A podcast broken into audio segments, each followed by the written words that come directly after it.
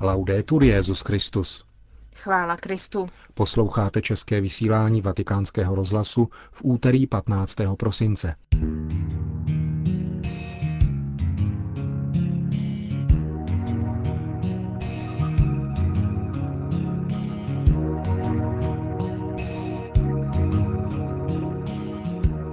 Přiblížíme vám poselství Benedikta XVI. ke Světovému dni míru.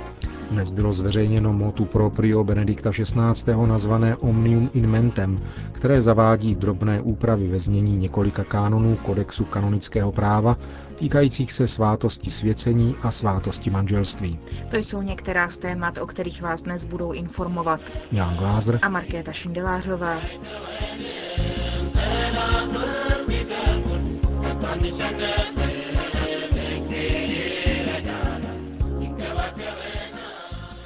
Zprávy vatikánského rozhlasu. Vatikán.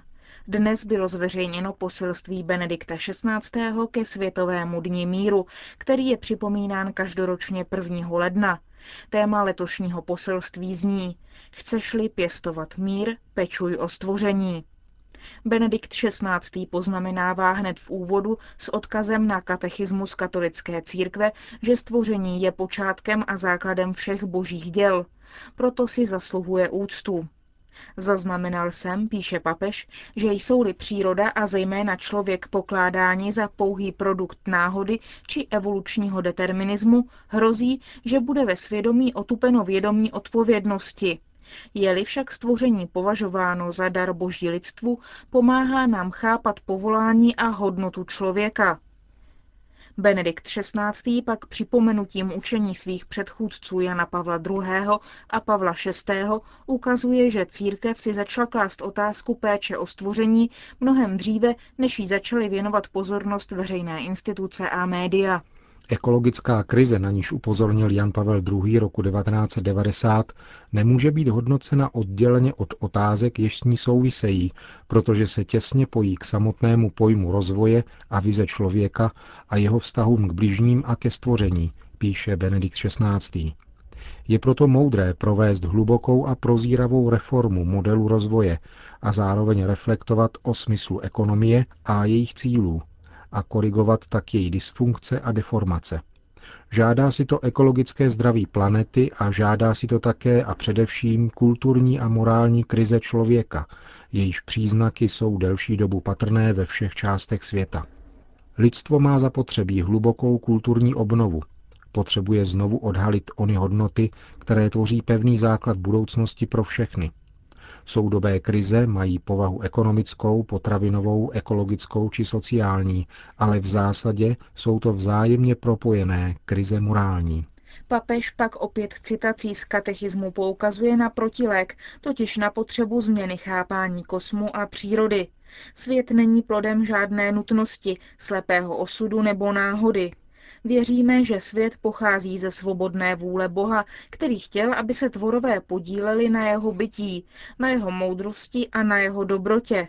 Teprve uplatněním tohoto chápání přírody lze odstraňovat morální příčiny ekologické krize, plynoucí z jednání člověka a nastolit tak pravou solidaritu všech lidí v prostoru a čase, která je pro mír nezbytná. Papež vyzdvihuje také pozitivní lidské vnímání přírody. Netřeba zapomínat na vysoce výmluvný fakt, že mnozí zakoušejí klid a pokoj a cítí se obnoveni a osvěženi, jsou-li v těsném kontaktu s krásou a harmonií přírody. Je v tom jistá reciprocita, píše papež. Pečujeme-li o stvoření, zaznamenáváme, že Bůh skrze stvoření pečuje o nás.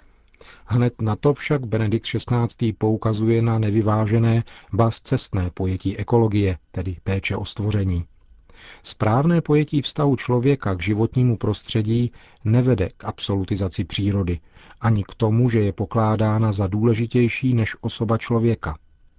Pokud magistérium církve někdy vyjadřuje své rozpaky vůči takovému pojetí životního prostředí, jež je inspirováno ekocentrismem a biocentrismem, je tomu tak proto, že toto pojetí ruší ontologický a axiologický rozdíl mezi lidskou osobou a ostatními živými bytostmi.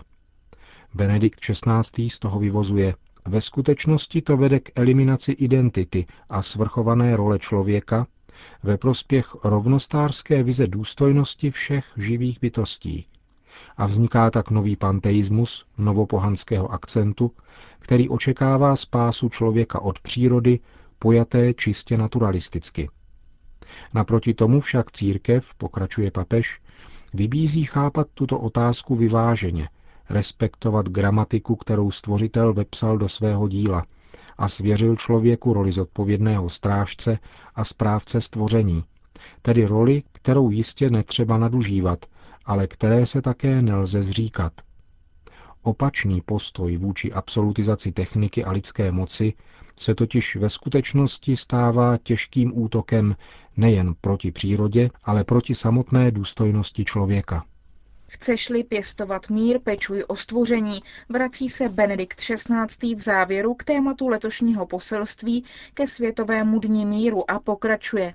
Hledání pokoje všemi lidmi dobré vůle bude bez pochyby usnadněno všeobecným uznáním nedělitelného vztahu, jenž existuje mezi Bohem, lidskými bytostmi a veškerým stvořením. Dnes bylo zveřejněno motu proprio Benedikta XVI. nazvané Omnium in Mentem, které zavádí drobné úpravy ve znění několika kánonů kodexu kanonického práva latinského obřadu.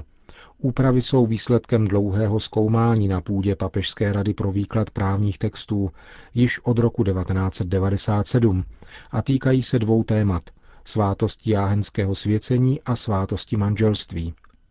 První úprava se týká dvou kánonů a upřesňuje rozdíl mezi biskupským a kněžským stupněm svěcení na jedné a jáhenským stupněm svěcení na druhé straně. Formulace vykonávat úřad v osobě Krista, hlavy, vysvětluje předseda zmíněné papežské rady Monsignor Francesco Coco Palmiero, od nynějška přísluší pouze biskupům a kněžím, zatímco jáhni dostávají schopnost sloužit božímu lidu diakoní liturgie, slova a lásky – tato úprava se promítá také do změny originálního textu katechismu katolické církve v paragrafu 1581. Druhá modifikace se týká textu kánonů kodexu kanonického práva o manželství a jde o pasáž, která hovoří o věřících, kteří odpadli formálním úkonem od víry, tato změna je reakcí na situaci vzniklou zejména v Evropě, kde dochází k takzvanému vypsání se z křestní matriky, což je jeden z formálních úkonů odpadu od víry. Úpravu vysvětluje sekretář zmíněné papežské rady Monsignor Juan Ignacio Arietta.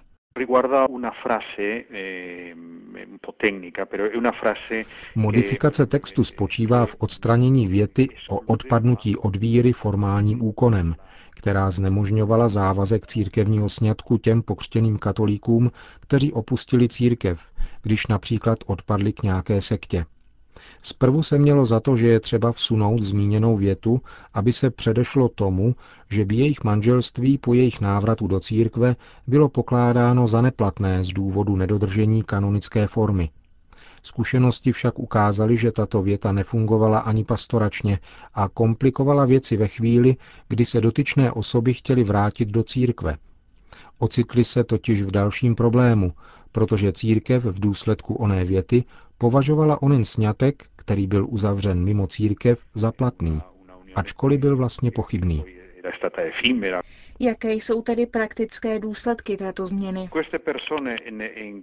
Dotyčné osoby jsou v tomto případě jako dva katolíci, kteří na místo církevního sňatku měli jen sňatek civilní. A církev toto manželství nepokládá za platné.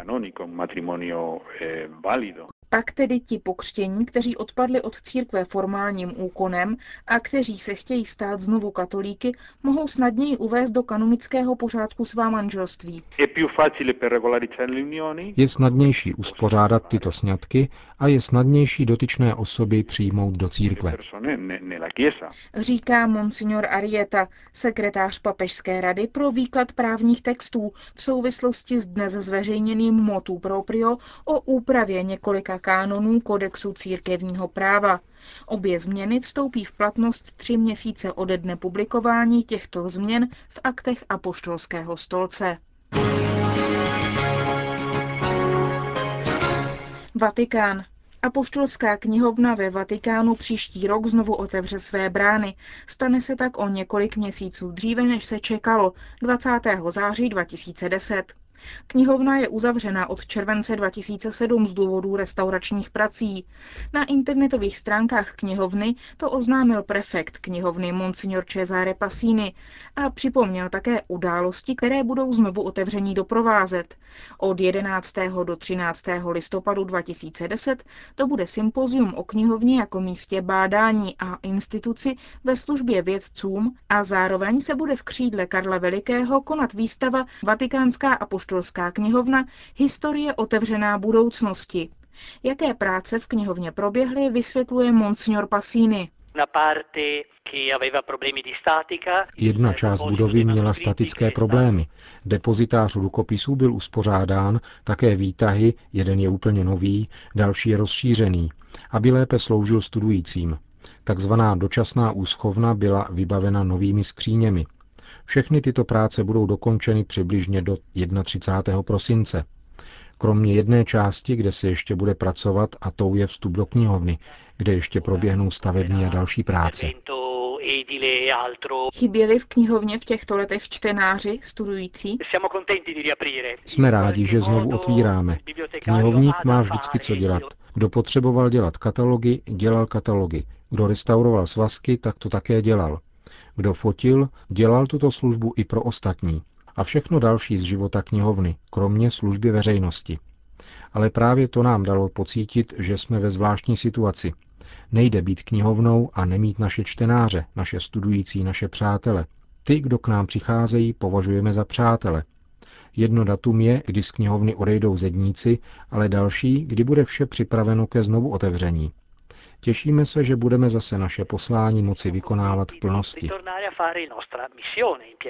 Co budete dělat ono ráno 20. září při otevření? Nic, tedy postavíme se na naše místa, zejména ten, kdo bude u vchodu, aby přijímal zápisy. Někdo bude v sálech. Nechceme dělat něco výjimečného a zvláštního. Chceme jen říci, jsme tu, abychom vám byli k službám a na tom nám záleží. Nebudeme otvírat se zvláštními ceremoniemi. Knihovna otevře brány studujícím, aby tu mohli dělat to, proč přišli. A všichni budeme spokojeni, že je tu znovu máme. Říká prefekt Vatikánské knihovny Monsignor Cesare Passini. Jeruzalém. Vědci a odborníci v oboru bioetika židovského, islámského i křesťanského vyznání se včera sešli ve svatém městě. Kongres s titulem Kultura života a náboženství pořádala společně Katedra bioetiky a lidských práv při UNESCO ve spolupráci s Papežskou univerzitou Regina Apostolorum v auditoriu Papežského centra Notre Dame v Jeruzalémě. Včera například zazněl příspěvek dvou expertů židovského a muslimského, ve kterých přiblížili téma života a bioetiky ve svých náboženských tradicích. Monsignor Elios Greča, předseda Mezinárodní federace bioetických center a institutů a emeritní předseda Papežské akademie pro život, zase představil katolickou etiku a antropologii z biblického pohledu. Odpoledne se pak konalo jednání u kulatého stolu, kde lékaři, teologové, biologové a bioetikové hovořili o různých kulturních a morálních přístupech k lékařským rozhodnutím. Pozornost byla také věnována vyučovacím metodám bioetiky pro studenty medicíny a zdravotních věd, kteří jsou někdy vystaveni riziku, že nebudou mít hermeneutické klíče k vyhodnocení a řešení složitých a citlivých případů, jako jsou rozhodnutí týkající se konce života, odpovídající léčby a biologického testamentu. Setkání, které proběhlo v duchu naslouchání a pozornosti, přineslo na pořad dne také témata jako přirozený zákon nebo důstojnost člověka.